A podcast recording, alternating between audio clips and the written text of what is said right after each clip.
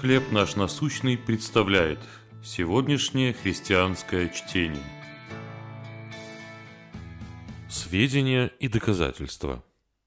Евангелие Иоанна, 20 глава, 31 стих. «Это же написано, чтобы вы уверовали, что Иисус есть Христос, Сын Божий». Когда Дорис Кернс Гудвин решила написать книгу об Аврааме Линкольне – ее несколько смущал тот факт, что о 16-м президенте Америки было написано уже около 14 тысяч книг. Что еще можно сказать об этом столь любимом американцами человеке?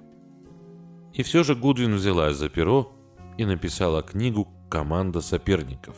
Политический гений Авраама Линкольна». Благодаря свежему взгляду на стиль руководства Линкольна, ее книга поднялась на первое место в рейтинге – и получила наибольшее количество положительных откликов. Апостол Иоанн столкнулся с другой трудностью при написании истории служения и страданий Христа. Последний стих его Евангелия гласит «Многое и другое сотворил Иисус, но если бы писать о том подробно, то, думаю, и самому миру не вместить бы написанных книг». У апостола было больше материала, чем он мог использовать.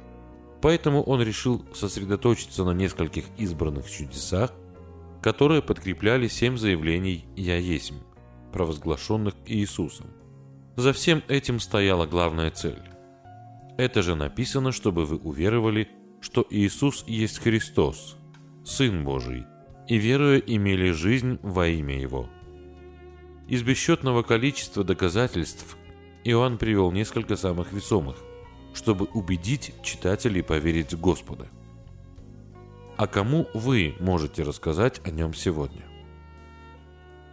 Как вы воспринимаете библейские доказательства божественности Иисуса и его заявлений? Что для вас значит верить в Него?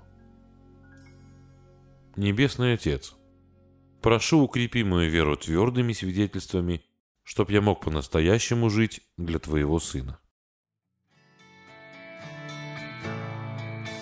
Чтение на сегодня предоставлено служением «Хлеб наш насущный».